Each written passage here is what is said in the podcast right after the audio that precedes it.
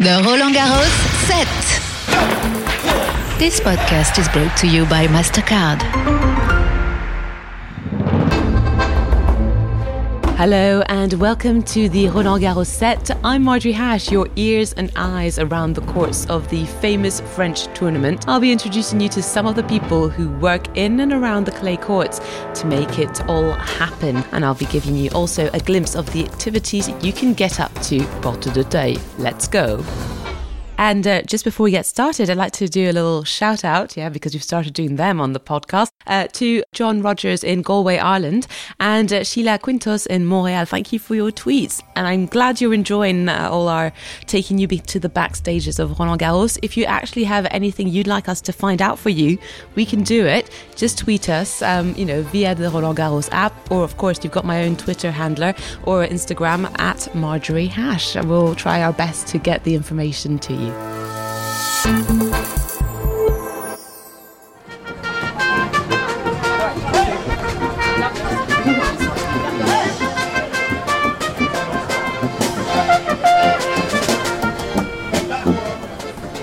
One of the fun things about Roland Garros is that you often have bits of music here and there around the courts, from guys with guitars playing your classic French chansons to some fanfare action. I've just walked into a little cabin that's on Le Cours Chatrier, and the roof is currently over Cours Chatrier because it's pissing down. But there's so many jobs that involved around making this event happen here at Roland Garros, and one of them involves all the score signs, but also all the LED uh, screens that you see. So we're going to talk to people who organise this. Hello, would you like to introduce yourself? Hello, I'm Etienne. I'm managing from the TV compound. I'm managing uh, all the LED screen there is uh, all around the court, and also the giant screen you can see on the top. And uh, so we have a big team. We are uh, about four to manage at the time the giant screen with all the live, uh, all the scores, the bios, and, and the statistics, and also managing the LED uh, around the court for the introducing show for the players at the beginning of the match. So how how much organisation ahead of the tournament does it take between the getting all the tech set up? But also, you know, uh, all the statistics and information gathering. It's, it's uh, automatic statistics that mm-hmm. we receive from the scorer, which are just behind the umpire. And to get all ready for the tournament, we started this year on the 20th of April, mm-hmm. so uh, four weeks ago, to set up all the screen on the central court and also on the ground courts and the Suzanne Lenglen and the Simon Mathieu. So, mm-hmm. so how many? Four weeks. Four weeks. Yeah. And so how many LED screens are there across the Roland Garros? We're going to talk uh, in square meters because it's uh, huge. So we are about uh, 600 square meters of LED screen on all Roland Garros. How did you get to your job position? What did you do to get there? It was an accident. I was working on a wheelchair tournament, mm-hmm. wheelchair tennis tournament, mm-hmm. and uh, we we rent a LED screen, and uh, I start by this way. I, at the beginning, I didn't know anything, and uh, after uh, it's been now 13 years, mm-hmm. so uh, I learned with uh, all the team and the company, and that's it. Now I work in Roland Garros and. Yeah. Pretty happy. Yeah. Have you ever wanted to work on other tournaments, or what's so special about Roland Garros? Apart from the fact that you're French, of course. Thanks. Uh, we we worked we work on about 10, 10 tournaments a year. So we work on uh, Monte Carlo, Metz, on the ATP tour. So it's pretty good. We can see travel, and uh, we went to Spain, went uh, to Madrid. So it's pretty good. And um, who are your favorite players this year? This year I'm really ready for Carlos Alcaraz. We, I wanted that he won uh, Roland Garros. Yeah. Everyone's talking about him. Yeah. And what about the females or the women's? Uh, I don't know. I don't know uh, this year. Maybe Swiatek that actually won pretty good uh, the, the first one this mm-hmm. morning. So mm-hmm. I'm sure she's gonna go far. Yeah. And how many people so do you rotate on this job? Uh, we have a team of uh, 18 people to manage all the ground court, the Suzanne Lenglen, the Simon Mathieu. We are 18. Uh, we have 18 people. People who work around all the courts to see if, if we have a, a problem to check that. And what's the toughest part of the job? The toughest part is to finish uh, after midnight. Which is new with the night sessions. Yeah, this is new. From we, we had a night session last year, but that's the, the difficult part of the job is to finish late, very late, all the day. well, thank you so much for taking the time to talk to us. You're welcome. I'm just in the Mousquetaire cafeteria and épicerie, and I've stumbled across some people who come over from uh, Canada. Hello, would you like to introduce yourselves? Uh, I'm Stephen. I'm Greg. Hi, I'm Anita. Hi, I'm Lucas. And this is this your first time at Roland Garros? Yeah. First time? Yeah, first I was here about 10 years ago. 10 years ago. Ooh, have you noticed a big difference in It's, the. Yeah. it's changed a lot. In what set? What way? Uh, it's just been built up a lot more, the stadiums and the facilities, and it's really good. Yeah. What about you guys? First time? First time for us. First time. Five years ago. Five years ago. Also noticing a difference? Yep. Yeah? I know, my third. Third. Um, who are you here to see? Felix. Yeah, Felix and Nadal. I don't know anything about tennis. I'm just here for fun. I think this is the good thing. Is I just uh, this was my second tournament. I was not a tennis freak. What's impressive is that you, it is, does feel like you know a big music festival without music. Although you do have a bit of music in the night sessions with DJs. Who are you here over to see? Felix. Same So- here. So big favourite. What has been the thing that you've liked the most about the tournament so far? You know what? I love that it's just a really great vibe, and the courts are very intimate. So even seeing the, the big stadium later on, and then the side courts, it's all a really great view. I agree. I just think that the smallness of such a big tournament, it just makes it you feel part of it. For me, just I think like the vibes, as you said, it feels like a music festival without the music or the tennis is. Um, And so just learning about the game too, and it's still exciting to watch. I think. Yeah. I love that there's champagne everywhere and that it's really accessible for people. It's important. Yeah. Champagne and macaron, which are a new feature this year. And so, would you recommend people come here? Oh, absolutely. Yeah. Well, anything else to declare?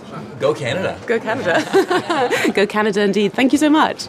So, yeah, guys, it's like a music festival kind of here at Roland Garros, except with another remarkably uh, point. There's no one pissing in a corner. Yeah, because if you've gone to a lot of music festivals, a lot of men and some women tend to do that, and it's really not glamorous at all.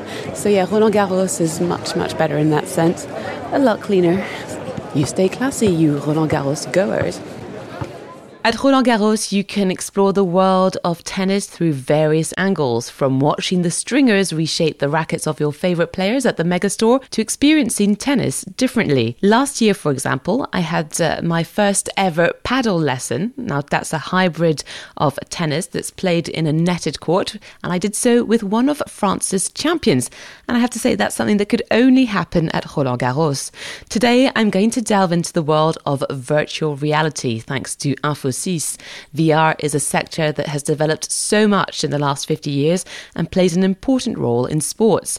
I'm heading off to chat to one of Infosys's brand ambassadors here at the Roland Garros tournament. Oh, hello, what's your name? Anisha Turner. All right, and so what is this exactly?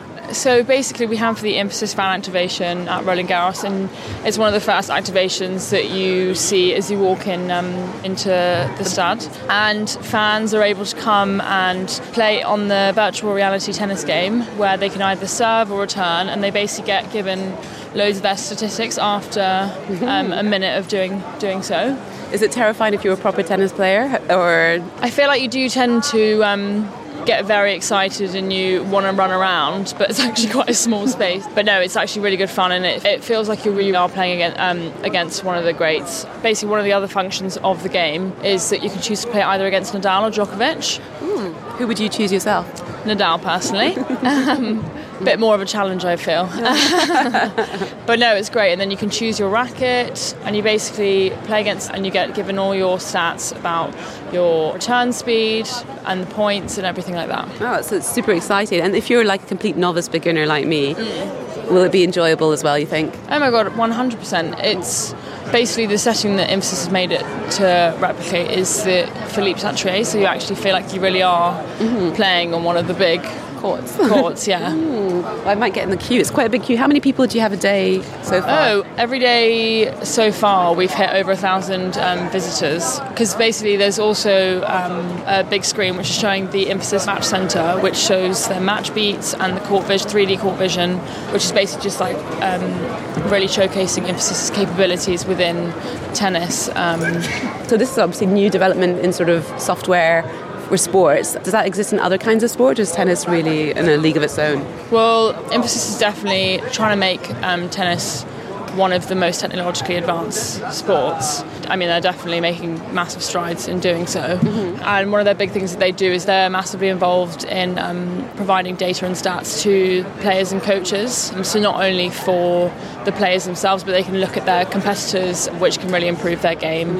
I like to imagine all the players, you know, having that at home as their own special private one. Just like the F1 simulator, Yeah. it's kind of like a tennis one. yeah. And do you go to Wimbledon as well, or Flushing? Yeah, so um, we actually are a title partner of um, the Newport Tennis Hall of Fame Mm-hmm. Open, which is out in Rhode Island. Um, Infosys also sponsor the Australian Open, the US Open, and Roland Garros. So it makes sense that you'd be here. yeah. 100%. Well, thank you so much for taking the time. I'm going to get in the queue. Um, the people don't have to move their legs and they have to be um, on the a point and just do little move with their arms. Okay. Just that. Okay, I'm going to try. So it's my first time doing vi- virtual reality. Okay. So, oops. Do you see where? Yeah, I see. Oh gosh. Okay, perfect. Yeah. That's good. Yes. Okay. Oh my gosh, it's very it scary. with your hand. Oh my gosh. You don't have to move your legs, okay? No moving legs. Okay. Just slow move like that, okay? Way! oh, that was bad, but yeah, it's fun. Oh my god, I've never done this before. Yeah, but it's impressive because you do feel like you're on the court. Oh, I'm on the other side. I'm glad I don't have to serve. and who am I playing? Oh no, I don't because I'm not a double. I don't get to do a corridor, right? so Djokovic is kicking my ass so far. oh yeah, got him. Oh, not too bad. One more time. Yeah, here we go. I'm getting into this with the music as well. oh, I'm not very good with the, the You rock. have to move like that. Just no Yeah. move. It's more easy. Yeah, easier. thank you. I wish you could see this, dear listeners. You'll just have to use your imagination. I feel like I really need to start playing tennis for real. Does that give people a false sense of confidence, do you think? Oh, yeah, definitely. Well, see, listeners of the Roland Garros podcast, that's how much I commit to you. I fully test out some of the things. Now, after virtual reality, how about back to life, back to reality? You get that musical reference. Um, I was telling you last uh, Sunday about the urban tennis courts that had uh, taken over the Champs Elysees. It was closed off at the time. Well, there's also some beautiful urban tennis courts on the Roland Garros site. They're just behind the Cours Philippe Chatrier, just near the main entrance. Again, you've got this beautiful um, graffitied uh, ground. It's kind of a clay coloured, but it's not clay. It looks a bit metallic.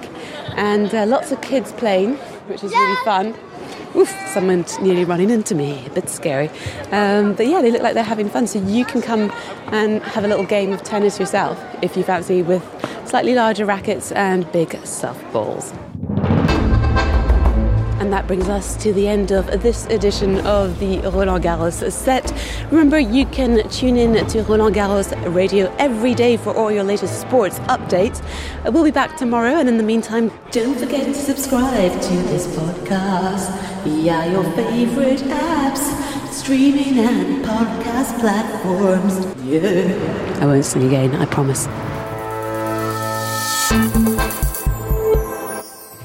The Roland Garros set. This podcast was brought to you by MasterCard.